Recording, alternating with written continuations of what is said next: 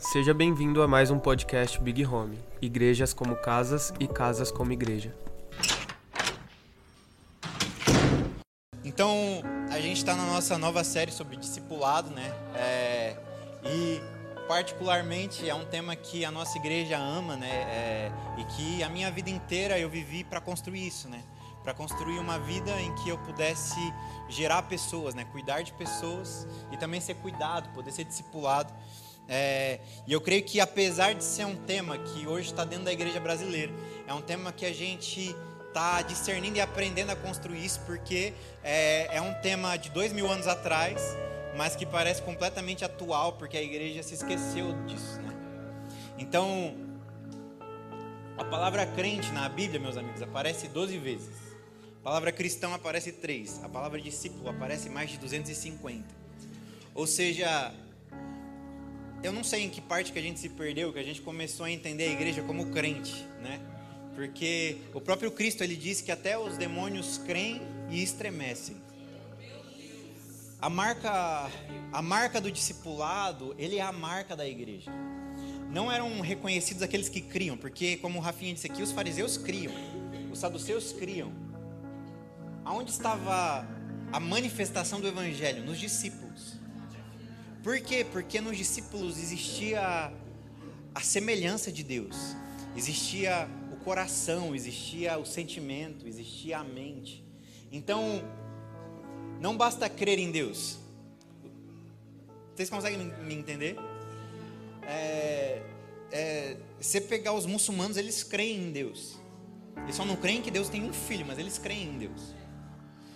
Então, a expressão do Evangelho não é simplesmente crer em Deus. A expressão do Evangelho que Deus começa a partir dos Evangelhos é crendo que a partir é, que a partir do momento que ele começa a andar sobre a terra, ele está fazendo discípulos e a partir desse momento o Evangelho se inicia, porque ele começa a construir uma família. A família de Jesus começa a partir daquele lugar e a partir dessa família, gente. Então pensa assim. Eu não vou ler todos os textos, que é muita coisa, tá, gente? Então eu vou, eu vou caminhando com vocês aqui, mas está tudo nas escrituras, amém? É, então, em João 1, percebam esse cenário, né? A gente está em João 1, Jesus acabou de, de vir à terra, ele, ele, ele é, vai se despir de Deus, né? Ele fala que ele não tem mais por usurpação ser aquilo que ele era. Ele se esvazia, se torna homem, e ele, quando faz 30 anos, ele começa o ministério. Quando ele começa o ministério, fala que existe um homem que está batizando no deserto, chamado João Batista. Esse homem, ele tinha o trabalho de anunciar que esse Messias ele viria, né? Beleza, esse Messias vem. João Batista aponta para ele, diz: Esse é o Cordeiro de Deus que tira o pecado do mundo. Esse era o homem que nós estávamos esperando. E esse João ele batizava no deserto, ele tinha alguns discípulos, né? Essa ideia de discípulo é uma ideia de talmidinha, é aquele que come a poeira dos pés do seu Senhor. Então, João Batista tinha alguns desses discípulos. Esses discípulos, quando veem Jesus sendo apontado, eles dizem: Nós precisamos ser discipulados por esse homem. E aí Jesus olha para eles e diz assim: Vocês querem ser discipulados? A, a frase é muito simples e bizarra para a nossa atualidade. Ele diz: Vem e me segue. Coisa que na nossa sociedade contemporânea ninguém faria. Assim, como assim? Eu acabei de conhecer esse homem, eu largo tudo, eu largo minha família, eu largo meus bens, eu largo tudo que eu sou e eu simplesmente sigo ele. É isso. Ele começou uma família, ele disse: não dá para começar a família com um seminário, não adianta você vir eu colocar uma lousa aqui eu te ensinar sobre as escrituras. Isso os fariseus fazem. O que eu quero compartilhar com vocês é a minha vida, eu quero compartilhar o meu coração, eu quero compartilhar o meu sentimento. Isso a gente não faz numa sala de aula, isso a gente faz vivendo a vida do outro. Mas então por que, que a gente montou a sala de aula? Por que, que os nossos cultos viraram simplesmente lugares dominicais em que a gente frequenta aos domingos para satisfazer a nossa consciência? Porque assim é bem mais fácil ser cristão. Porque assim a gente, durante duas horas, num, numa semana de sete dias, a gente satisfaz a nossa consciência e se diz crente. Mas o evangelho que Jesus propôs não era o evangelho de frequentar o templo. O evangelho que Jesus propôs era de vem e vive a minha vida. E se a minha vida for poderosa o suficiente, você vai ser transformado.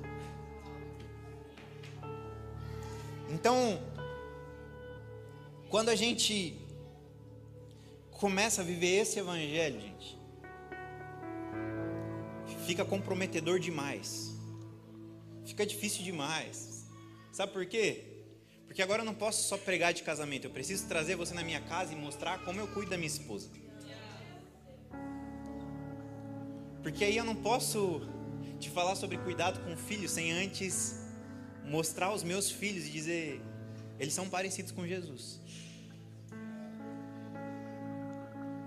Porque aí fica comprometedor demais, porque aí eu não posso mais falar sobre generosidade sem te trazer para perto de mim e ser generoso na sua vida. Esse evangelho de domingo é mais fácil. O evangelho do discipulado, a doutrina do discipulado, que compromete todo o meu dinheiro, todo o meu tempo, todas as minhas emoções com a igreja de Deus. Não pede parte, pede tudo. Então, de verdade, gente, quando eu comecei a discipular e cuidar de gente, parece que todos os meus demônios vieram para fora. Por quê? Porque eu levava 15 pessoas para minha casa, dormia com elas durante 3, 4 dias para ler Bíblia, ensinar sobre Jesus. E aí, acordava no sábado, cada um pegava uma roupa do meu guarda-roupa e vestia porque eles não tinham trago. Aí chegava a hora do almoço, ninguém tinha dinheiro. Eu pagava comida de 15 pessoas. Minha mãe já estava ficando louca, tipo assim. Eu já discipulava algumas meninas, aí tinham quatro meninas que a gente cuidava, né? Só que assim não dava para dormir com os meninos, né? Então botava na onde? No quarto da minha mãe. Aí minha mãe, onde que ela vai dormir? Mas tem um cantinho aí na sua cama? Aí... Coitada, sofria minha mãe, velho. Só que minha mãe, até minha mãe, meus amigos, elas começaram a ser, a ser transformadas pelo que acontecia na minha casa. De madrugada a gente começava a fazer turnos de oração. E ela levantava de manhã e falava assim: Parece que tinham anjos cantando junto com vocês, vocês ouviam? E no meio do, do meu compromisso de comprometer a minha vida, o meu tempo, o meu dinheiro, e bem pouco dinheiro na época, Jesus começou a transformar tudo à minha volta, inclusive eu. Eu aprendi a compartilhar, eu aprendi o que, que era o Evangelho de fato. Então, de verdade, eu creio que a gente precisa romper com algumas coisas. Romper com algumas desculpas de a vida está corrida e eu não tenho tempo. Se você tem a vida corrida e não tem tempo, não viva o Evangelho. Não viva o Evangelho mesmo, porque vai exigir todo o seu tempo. Até o, até o trabalho que nós temos é para ser expressão de Evangelho verdade. Vocês vocês não podem ser só um crente, meu amigo. Você não pode só crer em Deus. Amém? Abre comigo aí em Atos 2, 42. Textão, hein? Atos 2, 42 é Então Jesus, Jesus durante os evangelhos, ele anda três anos com os seus doze discípulos, né, e com uma multidão que, que, que o acompanha. Após a sua morte e ressurreição, ele envia os discípulos para Galiléia. Quando ele envia esses discípulos para Galiléia, eles vão ficar 40 dias em oração. Após o momento de oração, o Espírito Santo empodera esses homens. Esses homens agora saem para pregar o evangelho. Eles pregam o evangelho e milhares de pessoas começam a se converter. Essas milhares de pessoas que começam a se converter são denominadas de igreja. E Atos 2,42 descreve a prática da igreja, descreve a cultura da igreja, descreve o que eles faziam todos os dias. Qual que era a cultura da igreja? Então, se a gente quer aprender sobre o que era a igreja, Atos 2,42 é um resumo de tudo que eles tinham como prática, de tudo que eles tinham como cultura. E isso precisa ser o nosso parâmetro, porque a gente a gente precisa parar de ler a Bíblia como um ideal que é impossível de ser alcançado e ler a Bíblia como se ela fosse uma regra de fé prática, de que se a minha vida não encaixa no que está escrito aqui, então eu preciso fazer encaixar, amém? Então, Atos 2,42 é essa expressão da cultura da igreja. E diz assim: E eles perseveravam na doutrina dos apóstolos e na comunhão, no partir do pão e nas orações. Na alma de cada um havia temor e muitos prodígios e sinais eram feitos por intermédio dos apóstolos. Todos os que creram, eles estavam juntos e eles tinham tudo em comum, eles vendiam as suas propriedades e bens e distribuíam o produto entre todos. À medida que alguém tinha necessidade, diariamente, ou seja, todos os dias, perseveravam unânimes no templo e partiam o pão de casa em casa. Tomavam as suas refeições com alegria e humildade de coração, louvando a Deus e contando com, e contando com a simpatia de todo o povo. Enquanto isso, acrescentava-lhes o Senhor dia a dia os que iam sendo salvos. Glória a Deus. Então, Atos 2,42, ele descreve a doutrina da igreja. Não, gente, isso aqui não é, é isso aqui é, é o fundamento de tudo que era a igreja. E é o fundamento de, todo, de tudo que era a igreja. Parece simples demais para a gente. Ele começa dizendo assim: que dentro da doutrina da igreja tinha primeiro a comunhão. A comunhão. Como que conhece a igreja? Comunhão. Não conhece a igreja pelo, pelo que eles dizem que creem. Começa pela comunhão. O que, que é comunhão? Comunhão é koinonia, né? Koinonia é eu tenho o mesmo sentimento da Isa. Eu tenho o mesmo pensamento que a Isa. Ah, Jeff, a mesma personalidade? Não, não somos iguais. Mas carregamos o mesmo sentimento. É Filipenses 2, né? Filipenses 2 descreve Cristo e o que nós devemos nos tornar. E ele diz assim: que nós devemos ter o mesmo sentimento que houve em Cristo Jesus. Então, como conhecemos a igreja? Se a igreja tem o mesmo sentimento de Jesus, e que não vai ser diferente de mim e do Rafim. Se por exemplo, vou abrir um parênteses enorme aqui, tá? Só para vocês entenderem esse sentimento. Nós tá, a gente estava gravando uma live ontem, né? Foi ontem? Anteontem, né? É que foi até 4 da manhã, gente. Acabou ontem, é. A gente estava gravando uma live. Entrou, entrou um, um, um rapaz aqui, né? Ele tava todo machucado. Aí ele tava no cantinho ali, tava todo apagado, eu tomei mal susto. Falei, o que é isso? Aí eu fui lá conversar com ele, né? Aí é, o PCC estava atrás dele, ele tinha comprado droga, não tinha conseguido pagar, e aí bateram nele, falaram para ele se internar, que senão iam matar ele, né? E aí tava bem zoado. É, minha esposa, né?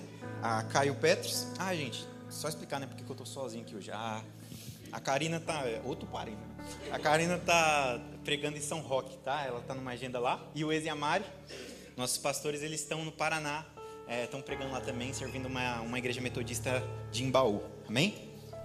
É, aí beleza, minha esposa tá lá, no, tá lá na sala com o Pets, aí o Pets começou a chorar e ela ama perdido, mano. Ama perdido. Ela gosta de gente desse jeito que tava ali. E aí, ela, o Pets começou a chorar, ela não conseguiu atender, eu conversei e tal. Não sei evangelizar, sou horrível. Mas tentei falar de Deus para ele. Foi embora, né? E aí falou que ele vai voltar daqui a um tempo, que ele precisa ir para casa de reabilitação. Amém. Minha esposa, que estava com o Petrus no, na, lá no, dentro da sala pastoral, com ele chorando, vai fazer ele chorar, estava chorando só de ouvir ele conversando comigo. Tipo assim, chorando, gente. Porque falou assim: ele está perdido, ele precisa de salvação. Esse sentimento não é para ser exclusivo de alguém. Esse sentimento é o sentimento de Cristo Jesus. Sentimento que precisa permear toda a sua igreja. Por que, que Wesley ama a justiça social? Esse era para ser um sentimento dele. De cuidar do Rodonel? Não, era para ser o sentimento da igreja, era para todos em nós haver o mesmo sentimento. Ah, era para eu ter que gritar que nós precisamos de comunhão? Não, era para ser o desejo ardente de toda a igreja, amar a comunhão. Era para a gente ficar implorando para que as pessoas venham na sala de oração? Não, porque eles perseveravam nas orações, então era um sentimento, um sentimento que tem que nos conduzir, que precisa arder. Precisa ser, ser como era em Isaías, que ele diz assim: Eu tenho um fogo ardendo no meu peito e eu não consigo contê-lo, eu não posso parar de falar, eu não posso parar de profetizar porque o meu coração está ardendo por isso. É como um fogo nos meus ossos que me consome. E eu estou, eu estou perplexo com as suas santas palavras. Por que, que a gente tem que ficar tentando convencer? Porque não tem sentimento ainda. Quando existe sentimento, você, quando, quando você está apaixonado, pensa aí, lembra de uma época que você estava apaixonado. Você não precisa ficar se esforçando para pensar em alguém. Você pensa. Você fica escrevendo a mensagem um milhão de vezes e apagando. Por quê? Porque existe um sentimento, um sentimento que te impulsiona, que você não vai precisar de um método para fazer acontecer. Porque o sentimento te impulsiona, ele te faz pensar, ele te faz querer construir. Então, comunhão, ela começa no sentimento. E o que, que essa igreja tinha? Tudo em comum. Por quê? Partiam da mesma base de sentimento. E de verdade, gente, depois que caímos no Éden, nossas almas foram corrompidas, não temos mais o sentimento de Jesus e nem queremos tê-lo. Nós temos nossos próprios sentimentos, amamos o que queremos. Eu não amo a comunhão. Meu sentimento é me isolar, é estar sozinho, é assistir uma série, um filme, comer pipoca. Vocês entendem? Nossa alma ela clama por outras coisas, ela está caída e corrompida. Mas se não houver, gente, um esforço, um desejo por transformação de mente, até que esse sentimento nasça dentro de nós, nossos sentimentos vão sempre servir a nós mesmos e nós não estamos construindo comunhão. Estamos construindo para nós mesmos. Então é necessário que haja dentro de você o mesmo sentimento que houve em Cristo Jesus. O que, que Jesus está sentindo hoje, meus amigos? É isso que importa. Não é o que você está sentindo. Como Davi diria, a alma cala-te. A sua alma ela vai gritar um monte de coisas. Na falta de dinheiro, que nem o Rafinha estava dizendo, ela vai dizer não dá. Mas qual que é o sentimento de Jesus? É generosidade é o sentimento da viúva. Eu tenho só isso, Jesus, mas eu não posso deixar de te dar.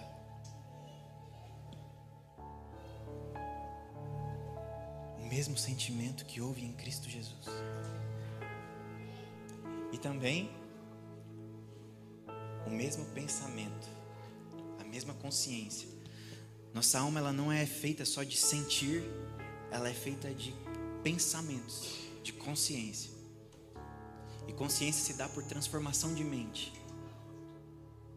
Então, onde estavam as bases da comunhão da igreja? A base da comunhão da igreja está que ela sente e pensa a mesma coisa. Nós olhamos por perdido e todos deveriam chorar. Nós oramos para o pobre, para o órfão e para a viúva, para o estrangeiro. Todos nós deveríamos nos compadecer.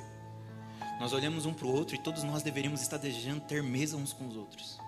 Nós olhamos para a contemplação, para a comunhão e para a adoração e todos nós deveríamos estar desejando estar nesses momentos amando o Senhor. É doutrina, gente, não é escolha. É para ser prática diária.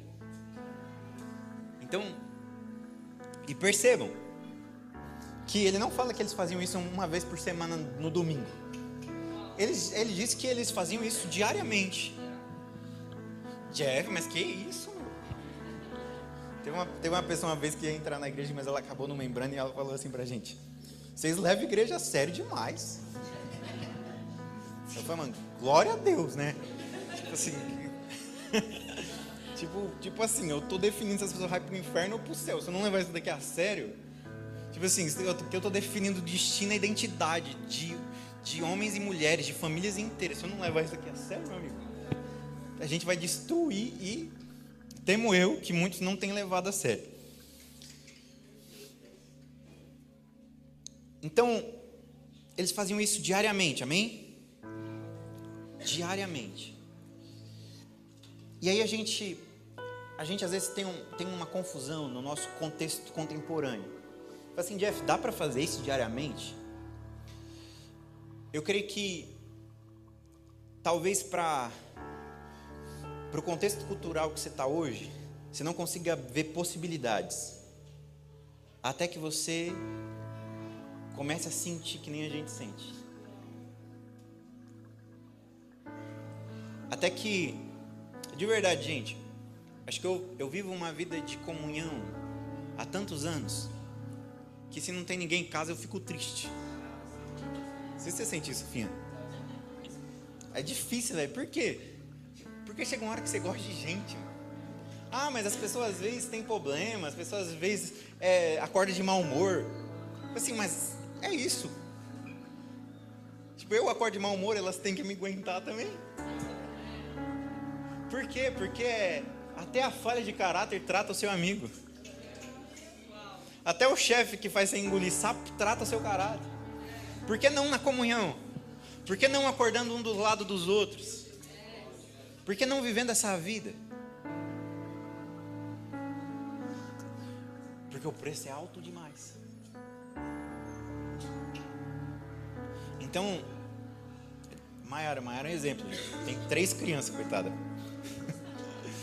tem que gostar de comunhão, viu? Que que vai ter três crianças para tomar banho, aí recebe quatro pessoas, aí tem 16 pessoas para tomar banho para vir para a igreja.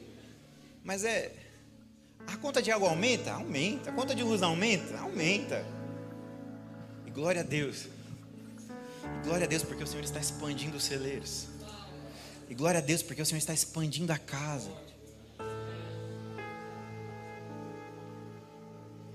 Meu medo é chegar no final, a gente fala, não, é que a gente não tinha dinheiro, Jesus, por isso que não deu.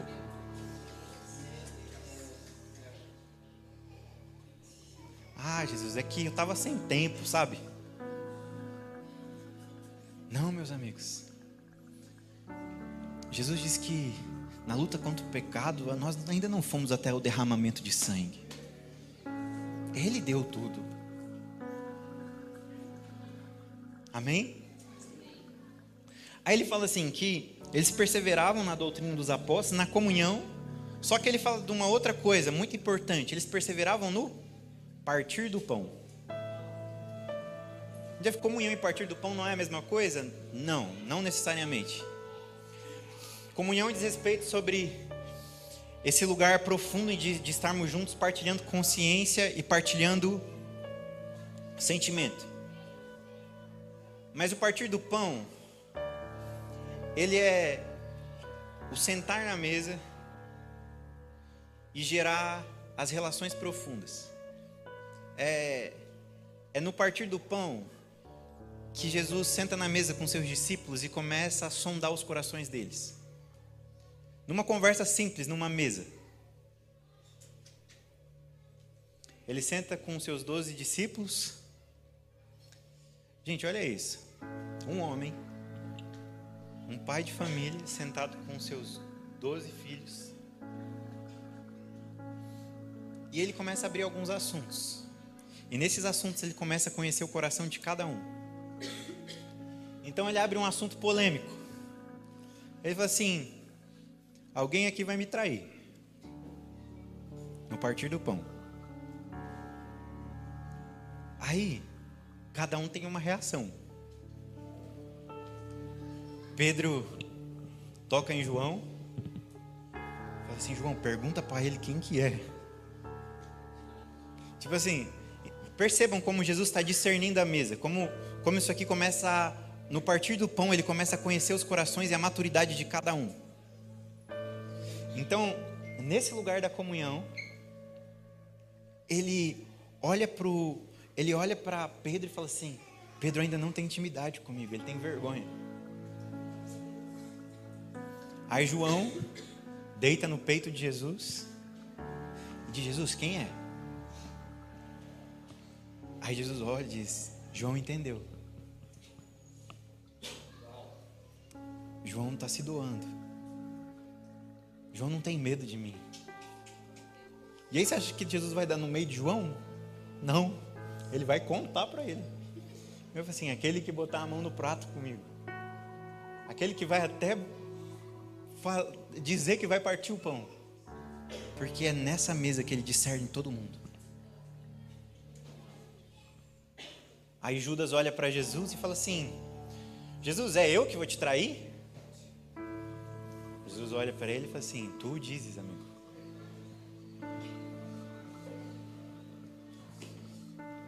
Judas com as armas levantadas, se defendendo. A mesa, gente, ela é repleta de vulnerabilidade. Os que se defendem na mesa, os que não são vulneráveis na mesa, é porque tem coisas escondidas. Os que têm as armas levantadas na mesa, existem coisas escondidas. Então, aí, aí começa uma conversa no meio dos discípulos, assim, né? De cara. Mas percebam que a vida inteira, Jesus levou esses homens para a mesa. Só que no lugar que a gente está hoje, parece que foi arrancado de nós a, a mesa. A mesa foi tirada da igreja e do mundo. Tipo, a gente a gente está a gente tá nesse processo de alugar a casa na, na Baixada, né? Aí fui procurar casa para alugar, né? Eu só precisava de uma casa com a sala grande, era isso que eu precisava, gente. Tipo, só isso. Assim, podia ser um quarto pequeno, podia ser a cozinha pequena, só precisava de uma sala grande. Só que é, até a estrutura das casas mudaram. Tipo, todas as casas são configuradas para ter um sofá e uma TV na frente. Tipo, não são mais salas de estar, sabe? De jantar, de que tem uma mesa. Se você for nas casas mais antigas, você vai perceber que a configuração da casa era para que tivesse um sofá, mas para que tivesse uma mesa de jantar do lado para que as pessoas comessem na mesa. Se você for em qualquer apartamento, qualquer casa de condomínio que estão fazendo hoje em dia, tipo, eles falam assim: não, as pessoas não, não vão mais para a mesa, elas não comem mais juntas, elas não sentam para. Tipo, o que elas querem saber hoje é se tem um sofá e uma televisão. Porque a gente a gente desaprendeu as coisas. A gente não sabe mais sentar e olhar nos olhos uns dos outros e passar tempo junto conversando. A gente precisa de entretenimento. As nossas mesas começaram a se encher de entretenimento, de os nossos celulares começaram a, a perder a relação profunda que deveríamos ter. Tudo nos dispersa, tudo nos distrai. Aí, gente, pode achar uma casa, eu precisei ir na casa mais antiga que tinha na cidade. Tipo assim, vamos achar a casa velha, antiga. Aí as casas velhas antigas, dos tios, dos vô, tem lá um espaço para você botar uma mesa.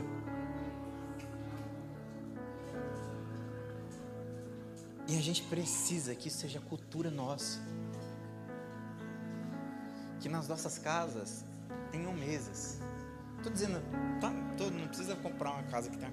Mas, a não ser que esteja barato. Mas, mas a gente precisa voltar às mesas. Voltar às relações profundas, voltar ao partir do pão. Os discípulos no caminho de Emaús dizem que eles estão caminhando, Jesus aparece do lado deles. E aí, esses discípulos tão tristes, né? Porque Jesus morreu. E aí Jesus pergunta: por que, que vocês estão tão tristes?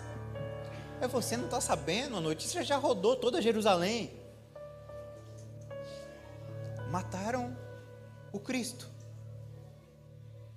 Aí Jesus fala, mas ele não haveria de ressuscitar no terceiro dia? Não foi ele mesmo que tinha dito isso? Aí eles ficam meio sem jeito, não sabem o que responder, deixa para lá a pergunta, fala assim, mano, não ressuscitou, né? E aí chega numa. Chega num, numa estadia, ele senta na mesa, e aí ele faz o que ele sempre fez: ele parte o pão. Quando ele parte o pão, fala que as escamas dos olhos caem, e eles falam: é o Mestre. Pedro voltou a pescar. Jesus senta na beira da praia, pega um peixe primeiro que ele, faz uma fogueira, coloca o peixe no fogo, chama Pedro. Pedro olha fala: É o mestre. A gente vai comer junto de novo.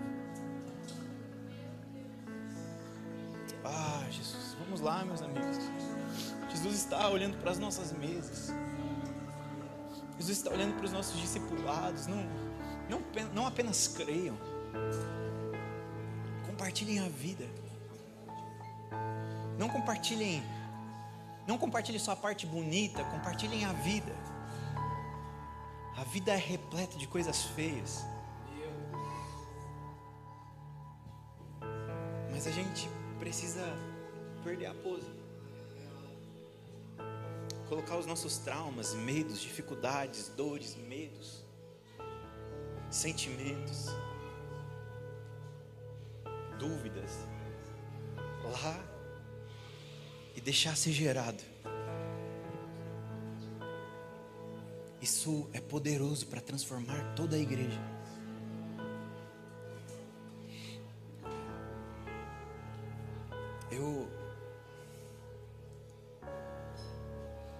Durante muito tempo achei que a gente precisava de homens muito sábios e profundos para fazer uma mesa e para discipular.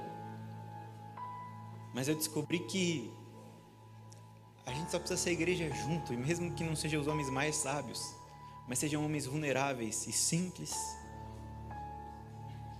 tudo acontece. Tudo acontece. A gente parar de se esconder. O que que o que que é Jesus, né? Jesus, Deus descendo no Éden todas as tardes. Não era, não era um chefe tentando supervisionar uma obra. Era um amigo descendo para comer junto, descendo para passar as tardes. E qual que foi o grande problema? É que um dia ele desceu e o amigo não estava lá. É que um dia ele desceu para se relacionar, só que alguém tinha saído da mesa. Alguém tinha ido se relacionar com outro ser que não era ele. Só que o Éden não terminou em Gênesis 3. Jesus clama pelo Éden por toda a eternidade, ele clama por relação. Ele continua gritando a mesma coisa: vamos comer juntos de novo. O texto da ceia é isso, ele dizendo assim: esse é minha, o meu último dia que eu vou poder comer com vocês, mas em breve eu estarei na glória e vocês estarão assentados na mesa do meu Pai. E todos nós comeremos juntos de novo e faremos isso por toda a eternidade, porque esse é o desejo do coração de Deus. Vamos lá. Então, o partir do pão e no partir do pão existe o pão, existe o alimento. Eu nem vou conseguir pregar os 2,42 inteiros, né? Que hora que é? Acho é 6 e 30. Tá, vou acabar, tá? Mas. Mas a gente tem o alimento, a gente tem o pão. E Jesus faz questão de que o pão seja saudável de que o pão seja ele, puro, santo. Que no partir do pão exista Cristo. Só que todo mundo produz pão. Todo mundo produz comida. E todo mundo põe na mesa. E aí qual que é o problema? É que se não existe doutrina, se não existe semelhança com Cristo, servimos o pão errado. Então, os fariseus serviam pão, como Rafinha disse. Qual era o problema? O pão está com um pouquinho de incredulidade. O pão faz duvidar. Então senta com o fariseu, ele tem uma mesa para conversar, tem. O problema é que gera incredulidade quando senta com ele. Ah, e se senta com os saduceus? Eles não creem na ressurreição, eles não creem na restauração dos mortos, eles não creem em Deus. A ressurreição de Jesus é o fundamento para toda a restauração do homem. Se Jesus morre, não ressuscita, se ele não vence a morte, não existe evangelho. Porque aí não tem como restaurar o homem. E aí, assim, vamos crer só que Jesus morreu. Essa era a doutrina dos saduceus. Ou seja, até no texto da ceia, não sei se vocês lembram, mas o texto da ceia, ele começa dizendo assim, em, em 1 Coríntios 11: ele começa dizendo assim: não está fazendo sentido o partir do pão de vocês, porque vocês estão indo para comer e não para partilhar a vida. Então vocês comem uns antes dos outros, vocês enchem a barriga de vocês, vocês, a mesa de vocês semeia divisão. É isso que 1 Coríntios 11 diz. Ou seja, vocês servem divisão na mesa de vocês. Só que o pão, o Cristo, né, partido na mesa da ceia, ele gera comunhão, é o contrário. Então, meus amigos, a mesa é importante, mas toma cuidado com o que está sendo servido nela. Toma muito cuidado, meu amigo. Muito cuidado. Eu já tive em mesas de líderes influentes que partilhavam divisão e fofoca nas mesas.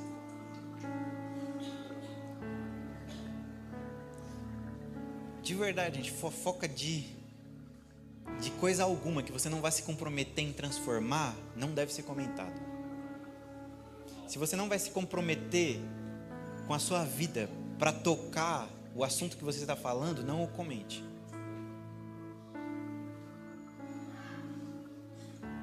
Nossas mesas hoje, gente. Assunto polêmico, mas nossas mesas hoje elas têm assuntos como política, mas sem revelação de Cristo.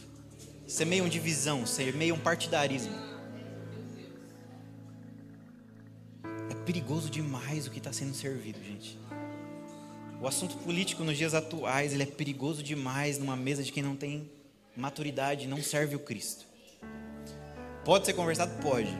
Mas desde que exista a natureza de Cristo envolvida. Se não existe, é bem provável que semeie partidarismo. Mesmo que todos concordem. Mesmo que todos votem no mesmo candidato. Então, e tantos outros assuntos, gente, que eu creio que nós precisamos na mesa de Jesus discernir o que é pão e o que é fermento e servir isso. Então, em todas as mesas havia partir do pão, não comida, Cristo. Em todas as mesas havia Cristo. Esse é o fruto da igreja saudável. Se você permear as mesas da igreja, é necessário que você sente na mesa e haja Jesus nela. Amém? Para a gente terminar.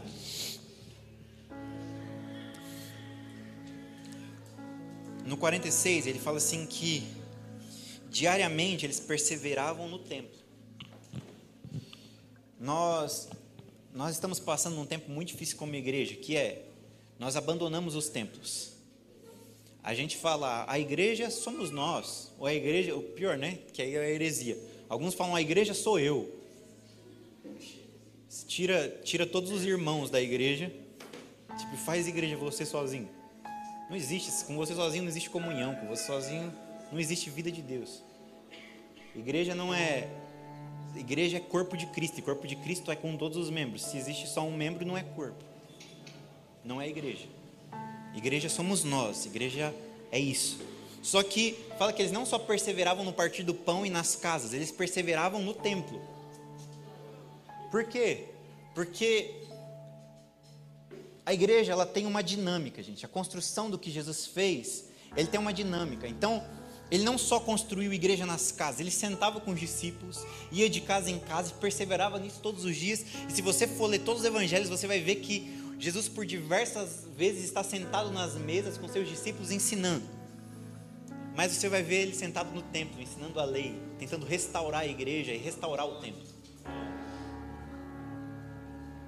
Então, Jesus não tirou o templo da equação. É tanto que, na prática da igreja primitiva, e o texto, que é esse texto que a gente está lendo, o texto base da cultura da igreja primitiva, existia perseverança no templo. Por quê? Porque no templo existe a pregação. Porque no templo existe a adoração em comunhão, a Assembleia dos Santos reunida.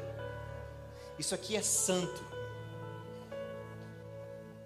Isso aqui é o que nós, como igreja, precisamos entender que os céus assistem essa reunião dos santos. Os anjos assistem, os anjos participam do que construímos como igreja. Assim como os anjos estão na mesa, eles também estão nos templos.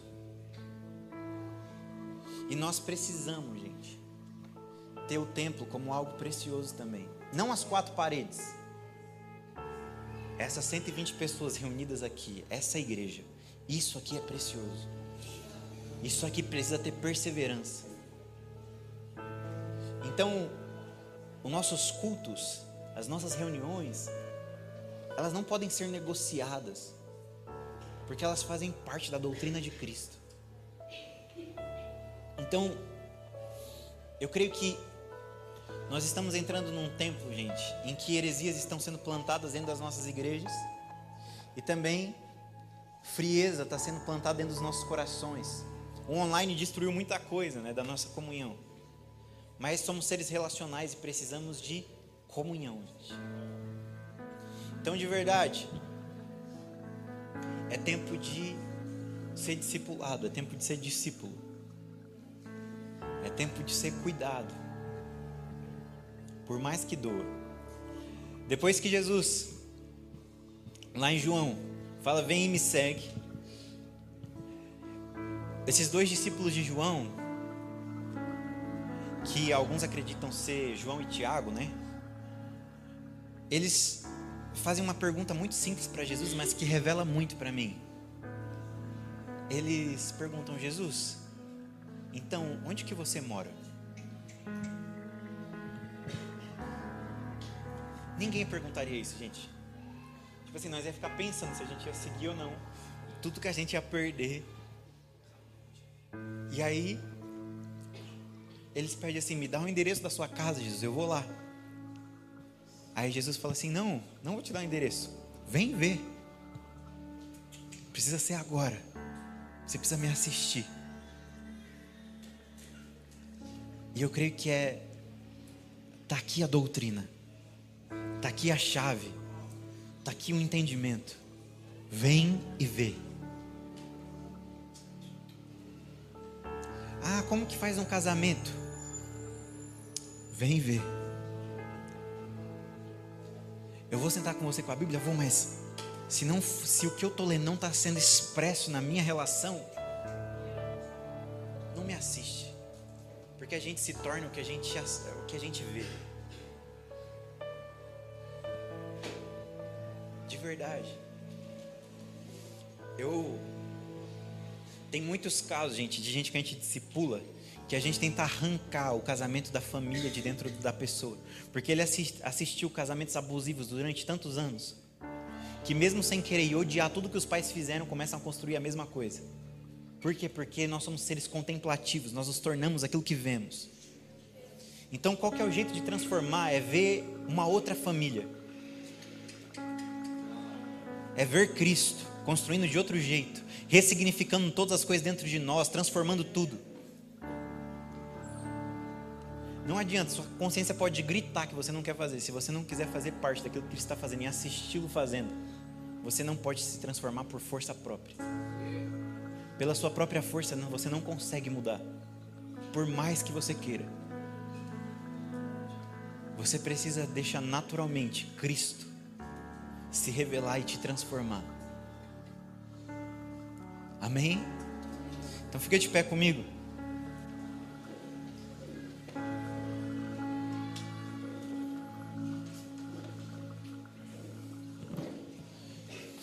Eu creio que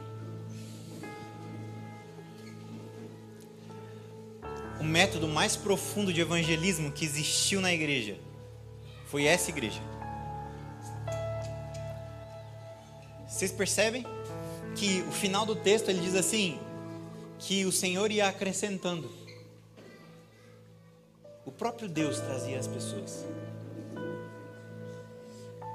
por conta da revelação de Cristo no meio da comunhão deles, no meio do partir do pão, na, na perseverança nas orações, nos sinais, por conta daquilo que estavam construindo como igreja, as pessoas se achegavam, porque não era uma propaganda de marketing, gente, não era alguém pedindo para você levantar a mão no final do culto e aceitar Jesus só. É alguém que está apresentando a natureza de Cristo e dizendo: se acheguem à nossa mesa, porque a nossa mesa é poderosa para te transformar, porque estamos partindo o Cordeiro. E não existe nada que possa convencer o homem além do próprio Cristo sendo partido. Então, eu oro e eu acredito que o Senhor está levantando uma igreja de discípulos no Brasil e nas nações, não mais de crente. A gente tem 40 milhões de homens que se dizem crente no Brasil, mas a transformação não acontece por quê? Porque apenas cremos. Não queremos comprometer nosso casamento. A gente conversa com esposa, gente, que elas chegam pra gente e falam: ah, não posso contar o que acontece no meu casamento porque meu marido não gosta. Deus me livre. Você precisa esconder seu casamento porque você tem medo do que acontece lá dentro. Cristo ele entra no casamento. Cristo entra na criação dos filhos. De verdade, gente, é assunto difícil de tratar. Por quê? Porque a gente tem por tão nosso que a comunhão não pode tratar disso. Só que de verdade, os casamentos mais saudáveis que a gente tem na nossa casa são casamentos de pessoas vulneráveis. Que simplesmente diz. só, só pra vocês entenderem. Karina, mano, se eu fizer qualquer coisa na minha casa de errado, qualquer coisa, na mesma hora ela manda mensagem pro Wesley, o Jeff tá louco. Mano, no mesmo dia, mano, no mesmo dia o Wesley aparece lá, no mesmo dia, todas as vezes foi assim. No mesmo dia aparece lá, e aí, negão, tá fazendo o que de errado? Sua esposa tá reclamando tal. Protege ela. Cuida dela. Isso parece ruim, mas é uma expressão de amor. Porque ela não está sozinha num casamento, ela está construindo um casamento em família.